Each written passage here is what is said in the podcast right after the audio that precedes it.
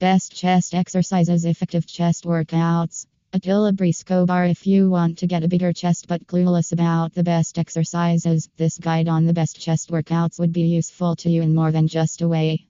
Believe it or not, tweaking training regimen is one of the most common mistakes that a lot of beginners and advanced bodybuilders commit while expecting better chest building results. If you want to get into the right track for big gains, this piece of information is just meant for you. These best body weight home workouts would surely help you pack on size on your chest. Rotational press up 20 reps. You need to begin with a press up position. Now you should lower yourself to one side while twisting as you do. Once that has been done, it is time to press up and perform the same activity on the other side. Gorilla press up 10 reps. For this chest exercise, you need to begin in a press up position and then yourself to the floor. Now, press up at a quick pace to launch yourself to the floor.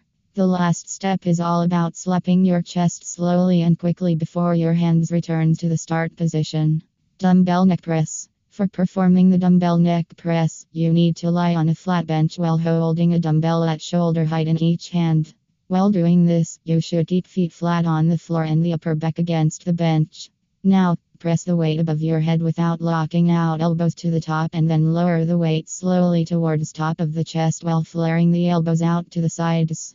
Guillotine press. This is similar to the standard flat bench press except that you lower the bar slowly and carefully down towards your Adam's apple and not the mid chest.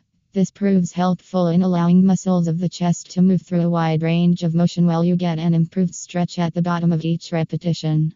Attila Briscoe, it is very important for you to appreciate your efforts during chest workouts. It does not mean that you should get contented with the attained results, but this means that you should always make it a point to reward yourself with a plus for your dedication.